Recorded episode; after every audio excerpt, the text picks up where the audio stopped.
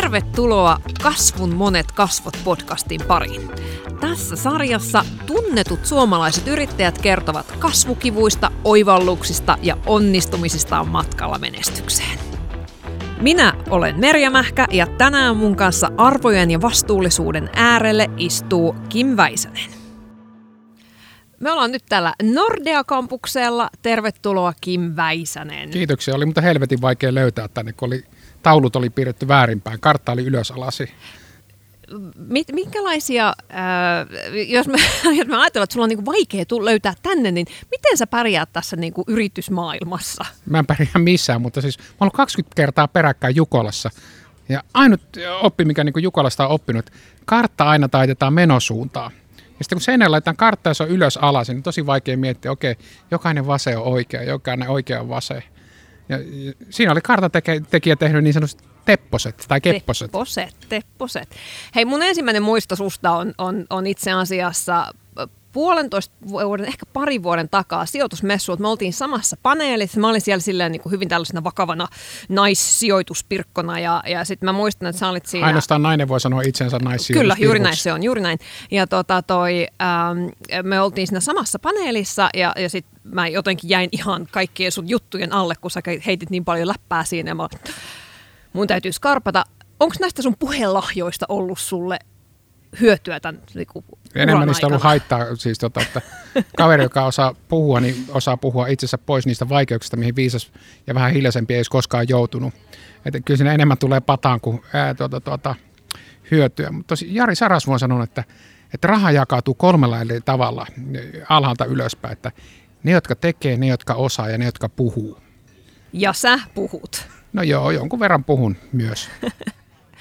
No, mikä, mitä sä sanot, mikä sun niinku ydin, mikä sun osa, ydinosaaminen sitten on? Se on hyvä aina sitä kysytään, että osaat sä jotain. No, en mä nyt niin hirveästi osaa. Mulla on yksi pikku kyky. Mä luulen, että mä osaan aika hyvin kruupata asioita yhteen. Se on iso joukko havaintoja. Mä niinku kruuppaan, ne teen niistä pienempiä ryhmiä ja yritän miettiä, että miten ne niinku liittyy toisiinsa. Mä osaan vähän kirjoittaa ja mä osaan vähän puhua. Mm. Ja sun taustahan on se, että sä perustit, äh, perustit Blanccon ja, ja myit sen ja sait siitä paljon rahaa ja sen jälkeen sä oot ollut bisnesenkeli. Menikö sitä oikein? Joo, mä en kyllä kutsu itteeni bisnesenkeli, mä mm. kutsun itteeni startup-sijoittajaksi. Sä oot startup-sijoittaja. Mikä ero on bisnesenkelillä ja startup-sijoittajalla? Mä, mä luulen, että bisnesenkeli on ehkä enemmän niinku neuvontapuolella. Mä myös annan rahaa. Aa, okay. Tai mä sijoitan rahaa. Ja bisnesenkelillä on jotenkin, Kalle Isokallio sanoi, että ei saa kutsua bisnesenkelin, on bisnessaatanoita. Musta on hienosti mieheltä, joka on ollut niinku nelikymppisestä eläkkeellä, antaa tuommoinen lausunto. Mut se on vaan niinku asteero. Mä luulen, että enkeli ehkä tekee pienempiä tikettejä ja on ehkä enemmän kädet savessa kuin startup-sijoittaja. Tosin mä teen isompia tikettejä, mä oon kädet savessa. Mm. Eli mä oon tyhmempi. Hei, sut on... Kyllä siitä huolimatta, että sä et käytä tätä bisnesenkelititteliä, sut on valittu vuoden bisnesenkeliksi vuonna kaksituhattaseitsemäntoista. Onneksi olkoon siitä. Miten, sun, miten nämä sun siivet nyt sitten kasvoi tähän enkelimittaan? Niin, se yle- yleisesti ottaen niin bisnesenkeli tai startup-sijoittajaksi päätyy hyvin samalla kaavalla. Eli ollaan aluksi yrittäjä itse, tehdään pitkää päivää, ollaan pitkää yrittäjä, sitten myydään se firma. Sitten ei haluta operatiivisen vastuuseen, mutta halutaan se valheellinen yrittämisen tunne. Ja tuota, tuota, ää, monet rupeaa niin kuin sijoittamaan. Mä en, mä en ole vielä katsonut vuoden loppua, mm. mutta mulla taitaa nyt olla kaksikymmentäkolme mm. sijoitusta miks startupeissa. Miksi sä aloit sijoittaa? Miksi sä et jäänyt eläkkeelle, kun niin kuin olisit voinut? No nyt kun jälkikäteen katsoo, niin jos kannattanut viimeinen viisi vuotta olla kuule indeksisijoittaja. Mm. Ei olisi tarvinnut kuulla kitinää ja ottaa osaa operatiivisia paineihin ja kuunnella, kun Risto on sitä mieltä, että Pekka on huono ihminen, mm. se pitää irtisanoa. Mm. Se on luonnevika. Mm. Mä en suosittele startupeihin sijoittamista kenellekään, koska ne prosentit on todella huonot. Ja mikäli sä ajat onnistua startup-sijoittamisessa, sun pitää hajauttaa ihan hirveästi. Se suuri hajautus, että jos mulla tällä hetkellä kaksikymmentäkolme firmaa on rosterissa, johon mä oon sijoittanut, en mä tiedä, ehkä kahdeksan pilkku viisi miljoonaa, yhdeksän miljoonaa. Tällä hetkellä niin kuin startuppeihin, niin on se aikamoinen lista. Joo. Tämä on ihan niin kuin samanlaista niin kuin hajautumispeliä kuin mikä tahansa muu sijoittaminen. Eli sulla pitää olla portfolio, ja portfoliossa on hyviä ja huonoja. Tosi, jos sä sijoitat niin kuin osakkeisiin, niin siellä harvoin, niin kuin Suomessakaan esimerkiksi, niin kuin julkinen firma menee konkurssiin asti. Niitä ei hirmu montaa viime vuosikymmentä, ihan muutamia firmoja mennyt. Startupeista ää, noin, riippuu vähän lähteestä, viisikymmentä seitsemänkymmentäviisi prosenttia kuolee ekaan viiden vuoden aikana. Mm, monta sun firmoista on mennyt konkkaan? Kaksi. Kaksi? Kato, kyllähän tuplakonkurssi pitää tehdä. Mutta eikö se ole aika prosentuaalisesti aika pieni osuus tässä? Oho, niin on niitä, tulossa, niitä, niitä on tulossa lisää. Ai, konkursseja? No on totta kai siis. Äh, tai sitten tulee niin sanottu zombie. Mm. Zombie on niin. se, että, että firma jää jotenkin mm. olemaan, mutta se ei kehity, ei mene mm. eteenpäin. Ja kun mä olin sijoittajatapaamissa tuolla Marbeassa, niin siellä sanottiin hyvin, että best exit is right off. Että et kun se firma menee konkkaan, niin sä saat verotuksessa takaisin ne rahat. Kaikkein hirveintä on, että se jää niinku henkiä eikä se suostu kuolemaan, mutta se ehkä hiipuu ja sit sun rahat on siinä kiinni. Ja sä et saa edes verovähennyksiä. Niin. Mitä nämä konkurssit on sulle opettanut? Yhden asian olen oppinut näistä kahdesta konkurssista, niin kuin älä sijoita toimialalle, joka ei ole tarpeeksi suuri. Joo. Että et, niin kuin molemmat, toinen oli junior-jääkiekon äh, tilastopalvelu. Joo. Kuulostaako junior-jääkiekko isolta Mi- bisnekseltä? Mikä se toimiala silloin ylipäätään? Onko se junior-jääkiekko vai? Joo, tai siis tota, siinä myydään Ää... niin kuin jääkiekon pelaajien vanhemmille jotakin, jota he eivät halua ostaa. O, aivan, aivan, joo. Jälkikäteen mietittyneen on se ihan helvetin pieni, joo. pieni tuota, tuota, se, se, se potentiaalinen markkina. Joo. Mä hävisin siinä, oliko se kaksisataaviisikymmentäseitsemän tonnia. Ja sä pistit kaksisataaseitsemänkymmentäviisi tonnia. kaksisataaviisikymmentäseitsemän tonnia junior-jääkiekon tilastopalveluun. Eikö kuulosta typerältä? Mutta tähän on jatko. Niin. Jatko on se, että se sama kaveri, joka oli siinä vetäen, niin se soitti minulle ja sanoi, että yritetään taas yhdessä. Mä sanoin, että tässä on nyt vähän... Meillä on vähän historiaa, ei, ei pysty. Ei pysty. Mutta katsot miestä, joka on äskettäin sijoittanut ilmalaivatehtaaseen. No niin. Saman kaverin Saman kanssa. Saman kaverin ilmalaivatehdas. Kyllä. Noniin. Tämä ei voi mennä vikaan. Ei se, ei. Ilmalaivoja ei. Kokonaismarkkina on paljon suurempi. Kyllä, siis puhutaanko nyt niinku tseppeliineistä? Mä arvelin, että se O Y A P Hindenburg olisi semmoinen kuvaavampi nimi. Ei, ei tule paha mieli. Kuljettaako ne ihmisiä? Mitä ne kuljettaa? Ei, tässä on ihan niinku, tässä on todella järkevä idea sitten, kun sitä miettii.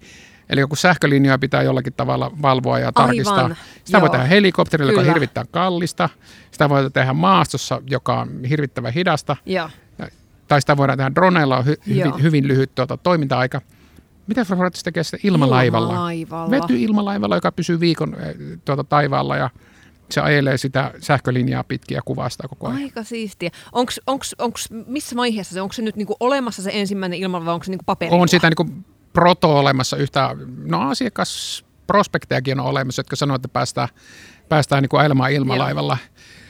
Mutta tuota, tuota, kyllä siinä pitkä tie on. Mutta sinne Joo. on palkattu tiimi, ja on muuten niin monikaltainen tiimi Joensuuhun, niin hyvää päivää kirveen vartta. Että... Tykkääkö sä siitä, että se yritys on sanotaan Joensuussa? Tai että se ei ole niin välttämättä mun huonommat sijoitukset on ollut Joensuussa, niin en tykkää. Mutta tämä ei voi mennä vikaan. Miten sä voit epäonnistua ilmalaivoissa?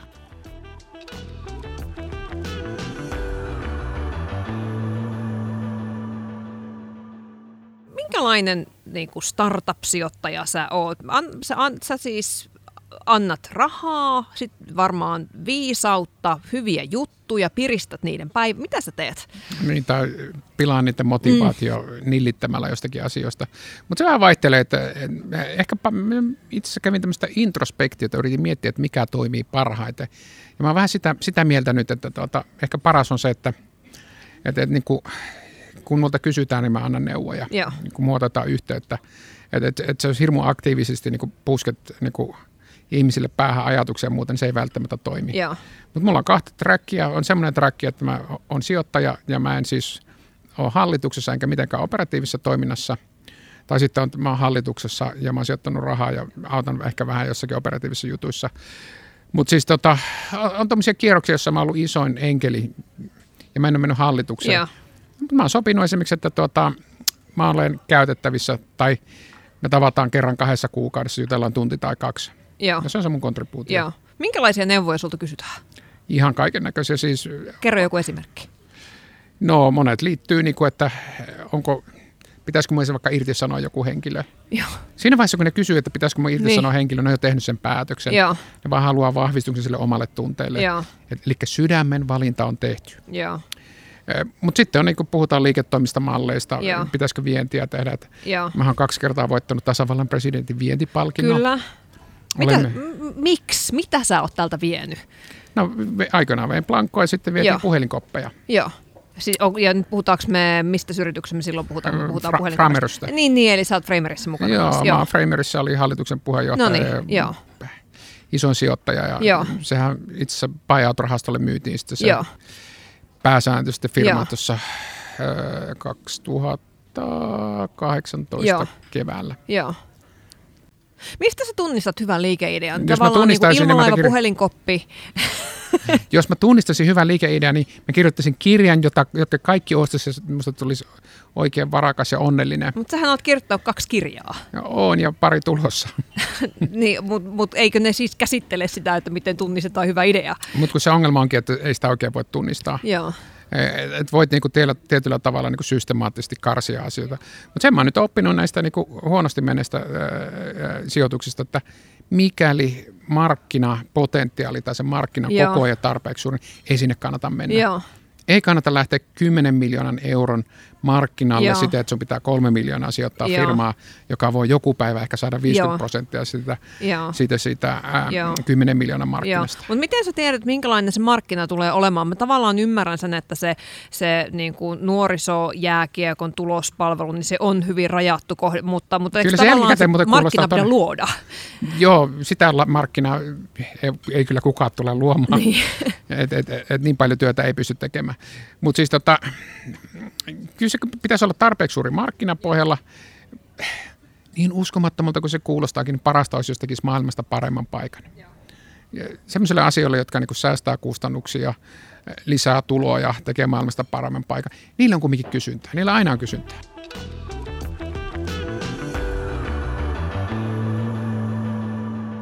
Hei, puhutaan tähän väliin vähän vastuullisuudesta, kun puhu, nostit esiin tämän maailman parantamisen. Miten, miten tämä maailman parantaminen sopii nyt sun pirtaan? Eikö se sovi kaikkien pirtaan? Haluan nähdä se liikeidea, joka menee läpi ja jota ostaan paljon, joka tekee maailmasta pahemman ja huonomman paikan. Ei semmoista ole. Siis mä suhtaudun hyvin kriittisesti yritysten yhteiskuntavastuuseen ja aina keksitään jotakin eettisyyttä entisten niin kuin päälle. Mun mielestä jos luodaan yritys, joka on hyvä asiakkaille, hyvä omistajille, hyvä työntekijöille, se toki toimii kaikkien lakien, asetusta, lakien ja asetusten mukaisesti, niin se ei voi hirmun rikollista toimintaa mm. olla. Vaikuttaako yr- yrityksen arvot sun sijoituspäätökseen? Mä oon kuule kirjoittanut kirjaan pitkän pätkän näistä arvoista. Joo. Ja tuota, arvot on yleensä tiipadaapaa ja liipalaapaa. Niin. Ja valtaosassa firmoja, edes yrityksen ylin johto ei tiedä niitä arvoja. Ja niitä arvoja voi kes- periaatteessa olla vain viisi. Et pitää olla taloudellisesti kannattava ja pitää työntekijöistä huolta ja ottaa asiakkaat, asiakkaat tuota mukaan ja pitää kehittyä ja pitää kommunikoida. Et jos katsotaan integrity esimerkiksi, niin tämmöinen niin englanninkielinen termi, niin olikohan vi, top viisisataa tai viisisataa suurinta firmaa, niin se oli mainittu kolmesataayhdeksänkymmentä. Joo. Eli näkisit sä jotenkin, on, onko nyt jotenkin niin, että et joo, maailmaa pitäisi parantaa, mutta sä et kuitenkaan rupea katsoa, että onko täällä yrityksessä kirjattu arvot johonkin seinälle? Niin, tai että noudattaako ne niitä. Joo. Se kirjaaminen on helppo, mutta niiden, niiden tuota, mukaan eläminen on vaikeaa. Musta Jari Sarasvuo on kiteyttänyt hyvä, että, hyvin se, että, että arvot ei ole sulle mitään, arvot ei ole mitään, mikäli ne ei maksa sulle. Elikkä, elikkä jos sä et joskus voi ottaa hittiä, että jos sun arvo on vaikka, että toimimme tavalla A, hei me voitaisiin tehdä vähän enemmän rahaa, jos toimitaan tavalla B. Jos sä toimit A:lla ja tuota, tuota, häviät sen B, niin silloin sä otat hitin ja sä toimit arvojen mukaisesti. Mutta siis, että sun on pakko välittää työntekijöistä, muuten ne lähtee, jos on pakko välittää asiakkaista, muuten ne lähtee, jos on pakko kehittyä, muuten sä jäät paikalle ja muut menee ohi, se on pakko olla taloudellisesti kannattava, koska muuten firmalla ei ole minkäännäköistä tulevaisuutta.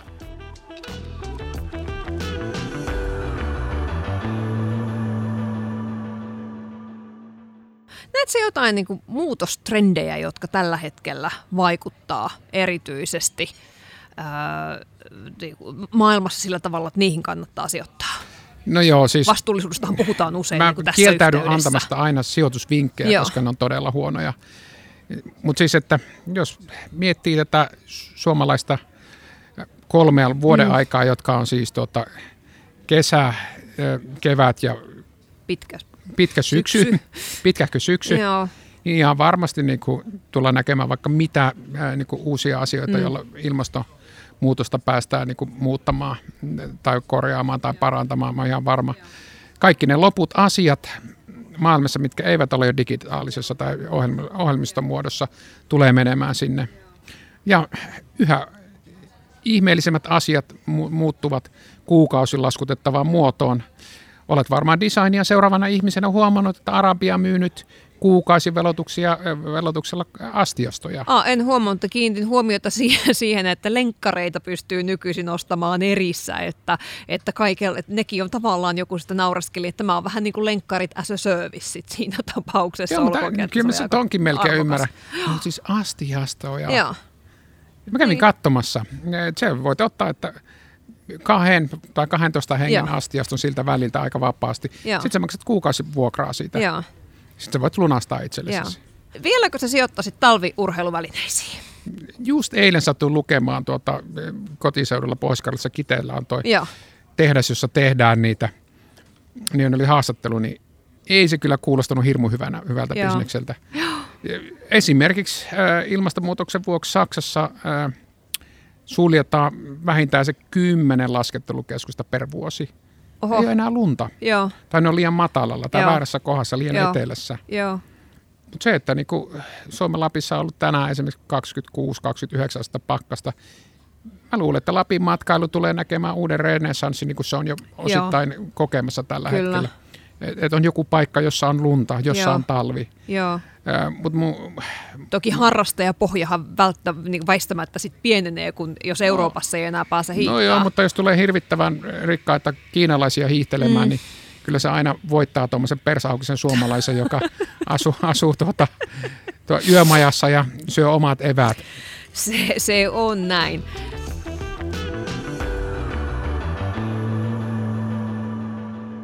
Miten tota, sulta tullaan pyytämään rahaa niin yrityksiin, niin sanotko, sanotko niille koskaan, että te olette nyt liian ahneita tässä kohtaa, vai, vai kiinnitätkö huomioon mä, siihen? Mä, mä, mä oon opetellut semmoista tämmöistä poliittista term, terminologiaa, mä sanoin, että tämä, kier, tämä valuaatio on pikkusen jo mun, mun tuota, tuota, tuota, skoopin ulkopuolella, okay. että mä, mä en pysty siihen. Okei. Okay. Neuvot sä eteenpäin vai, vai? No kyllä tuossa itse asiassa, äh, ei ole, olisiko viikko pari sitten, niin yhden porukan kanssa aika pitkään kävin. Mä sanoin, että mä, ette saa rahaa multa missään tapauksessa, Joo.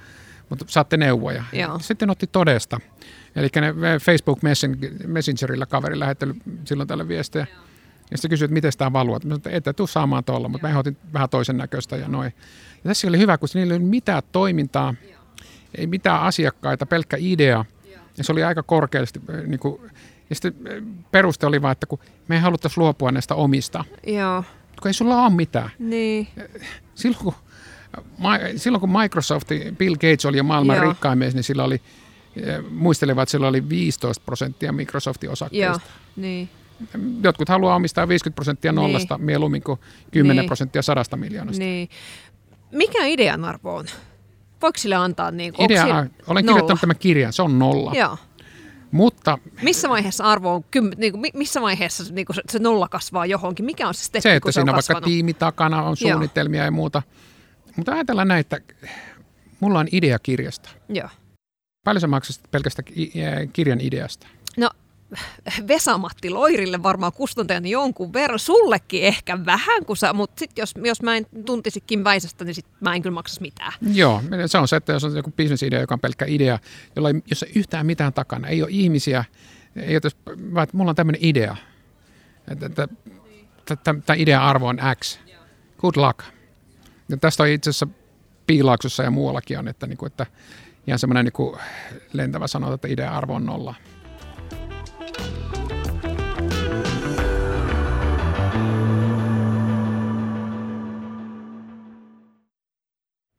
startupin arvon? Miten se ylipäätänsä määritellään? No ei sitä siinä alussa määritelläkään, että se on ihan niin kuin, se on semmoinen hevoshuutokauppa, jossa niin kuin haetaan, että, että mikä se arvo voisi olla. Sitten kun firmalla on liikevaihtoa, työntekijöitä, asiakkaita, niin sitten voidaan niin kuin ihan reaalisin määrein määritellä se arvo. Mm. Onko sulla joku neuvo yrittäjille, kun ne on lähdössä tähän niin kuin hevoshuutokauppaan, että mitä, ni, mitä, ni, mitä ne voisi sulta pyytää? Ne voi ja, pyytää multa ihan mitä tahansa. Millä mitä perusteilla? Ne... Ensinnäkin, jos joku tulee pyytämään multa jotakin, niin kaikkein paras on se, että on hankkinut jo jonkun toisen sijoittajan, joka jopa ehkä tuntee mut, jonka kanssa mä ehkä tehnyt yhteistyötä, mm. ja sanoo, että hei Kim, sunkin on sijoitettava tähän. Joo. Ja se on kaikkein helpoin. Joo. Mä kutsun sitä siltaamiseksi, eli joku siltaa johonkin, eli yhdistää kaksi ihmistä. Niin, niin tota, se olisi kaikkein paras tapa.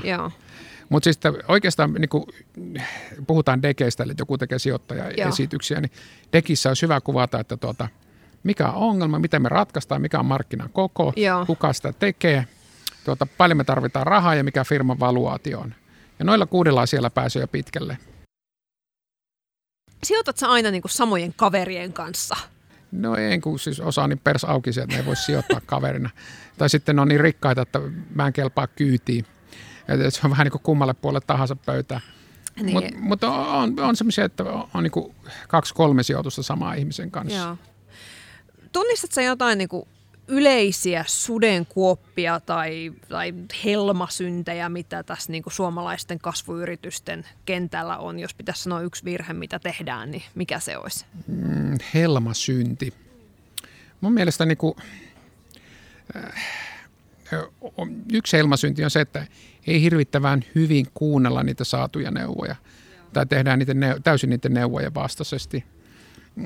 Ja sitten kun monesti hallituksessa voi esimerkiksi olla niin kuin sijoittajia ja ulkopuolisia ihmisiä, niin tota, ne on jo tehnyt ne samat virheet ja sanoo, että ei kannata tehdä samoja virheitä. Ja mä oon yrittänyt sijoittaa itse naisvetoisiin firmoihin ihan sen takia, kun naiset vähän paremmin kuuntelee neuvoja tai ohjeita. Paitsi täällä kotona.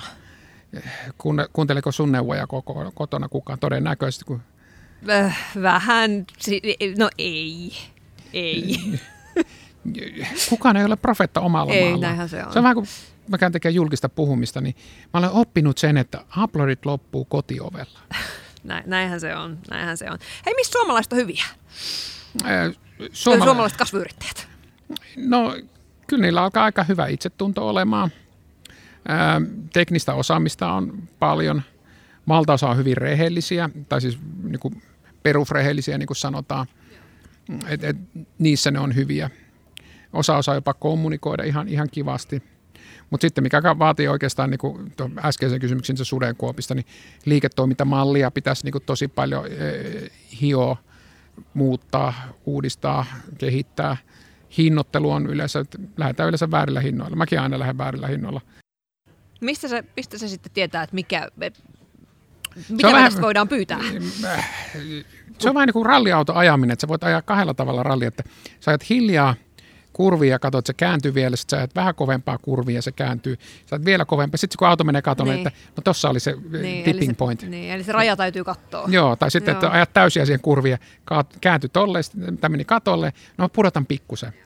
Et, et se on hirmu vaikeaa, tästä niin kuin hinnoittelustahan niin kuin hyvin, hyvin paljon erinäköistä kirjallisuutta tehty. Ja minulta on tulossa myyntikirja heti, kun mä saan sen kirjoitettua, se on jo henkisesti valmis. Niin mä luulen, että mun pakko pistää siihen aika paljon tästä hinnoittelusta, koska hinta, hinnoittelu epäonnistuu käytännössä Joo. aina. Miksi sä kirjoitat niin paljon? Sulla on kaikkia näitä yrityksiä, sä voisit niinku niiden kanssa touhuta, niin mistä tää palo tähän kirjoittamiseen?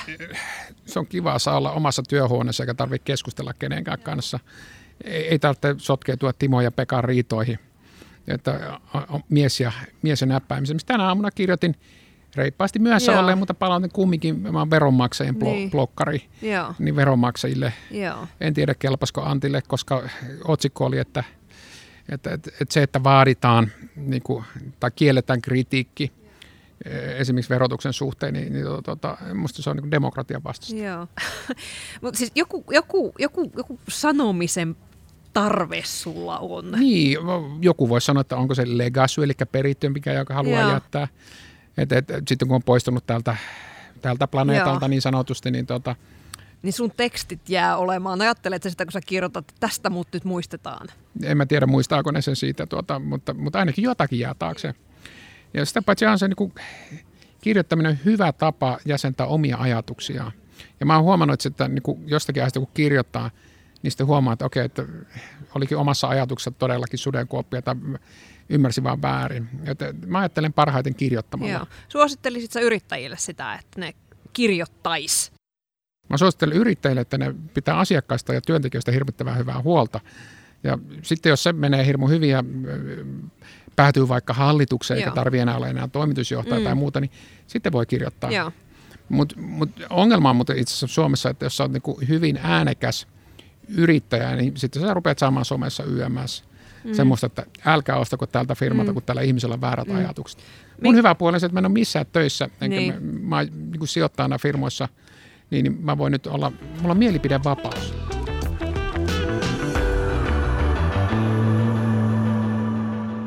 Hei, miten yritysten kannattaa lähteä miettimään sitä rahoitusta? Missä vaiheessa mennään pankkiin ja milloin tullaan pyytää rahaa sulta? Jos lähdetään ihan niin luvuista, niin yhdeksänkymmentäyhdeksän prosenttia firmoista ei hae rahaa mistään. Se voi olla että niin mieskitara ja ääni, tai se voi olla nainen tietokone ja internet, ei siihen tarvitse pääomaa. Sitten yksi prosentti, mikä on, niin tuota, hakee rahua, äh, yleensä rahaa kasvua varten, ja siinä on se neljä F. Family, Friends, Fools ja Finvera Suomessa, oh. eli julkinen rahoitus.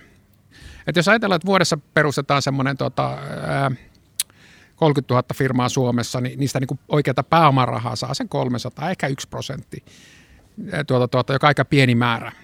Ja kannattaa pitää mielessä, että sen jälkeen kun nämä neljä F, eli Friends, Fools, Family ja Finvera on käyty läpi, niin, niin tuota, tuota, yleensä siinä vaiheessa lähdet niinku etsimään niinku startup-sijoittajaa tai pääomasijoittajaa tai bisnesenkeliä.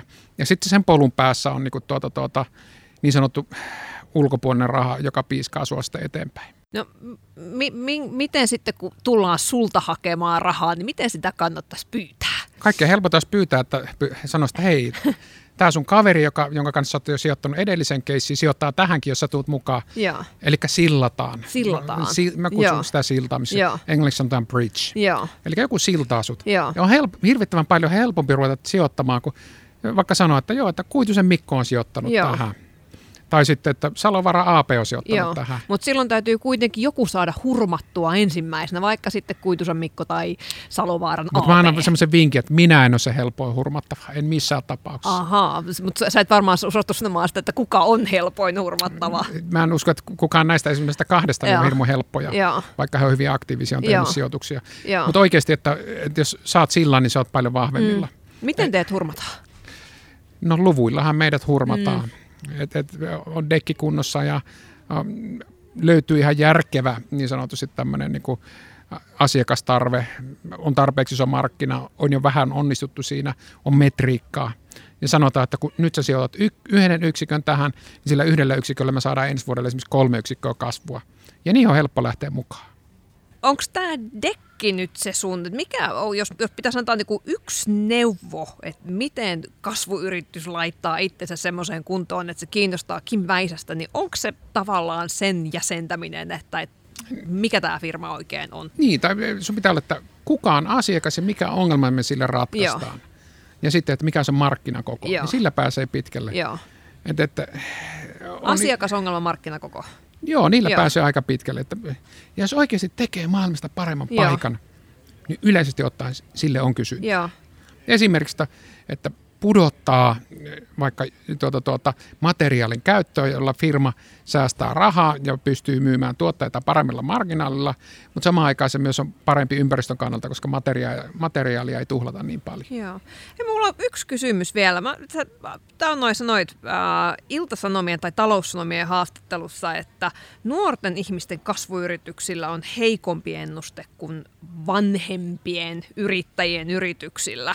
Niin miten sä oot Miten sun yrityksessä selvisi? Sä olit kaksikymmentäviisi, kun Blancco perustettiin. Ja Joo, Blanccohan, ta... hävittää, Blanccohan niin hävittää paperia, eikö niin? Siis tietoja. tietoja. Sähköisiä, Joo, tietoja. sähköisiä tietoja.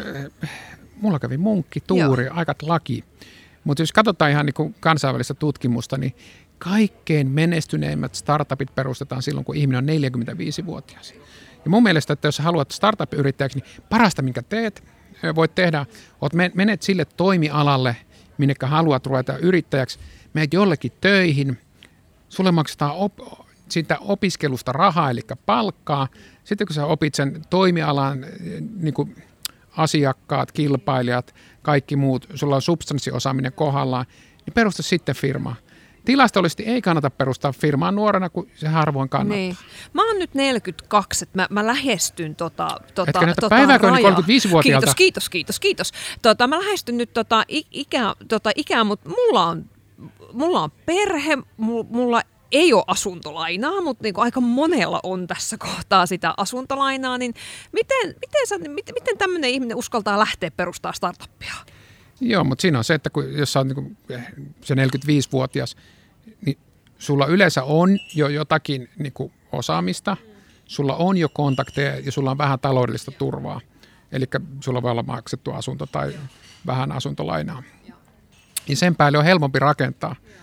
Sellainen vanha sanota, että oli nuori ja oli epätoiminen, tarvitsi rahaa, niin se toimii hirvittävän huonosti yrittämisestä. Jos haluat yrittäjäksi, niin menet jollekin muulle duuni, opettelet sen jutun ja sitten Joo. rupeat yrittämään. Joo.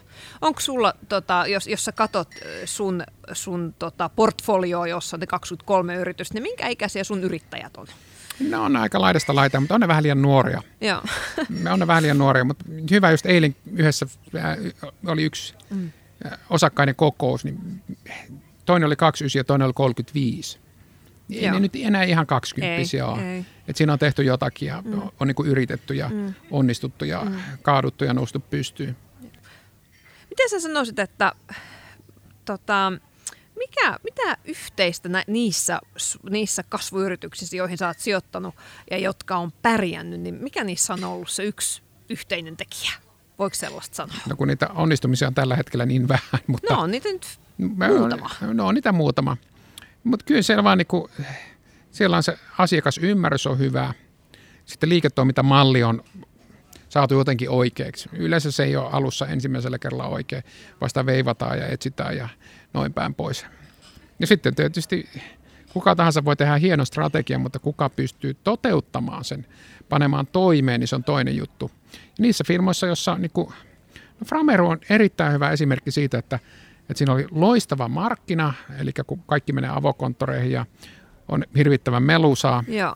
loistava niin kuin, tuota, markkina-alla, piilevä kysyntä, sitten helkkari hyvä niin kuin, tiimi tekemässä sitä ja sitten myötyiset äh, tuulet niin sanotusti. Ja silloin mennyt niin kuin miljoonasta sataan miljoonaa. Kiitos. Kim Väisänen, tähän miljoonasta sataan miljoonaa on mukava lopettaa. Se on ihana lopetus. Joo. Kiitoksia.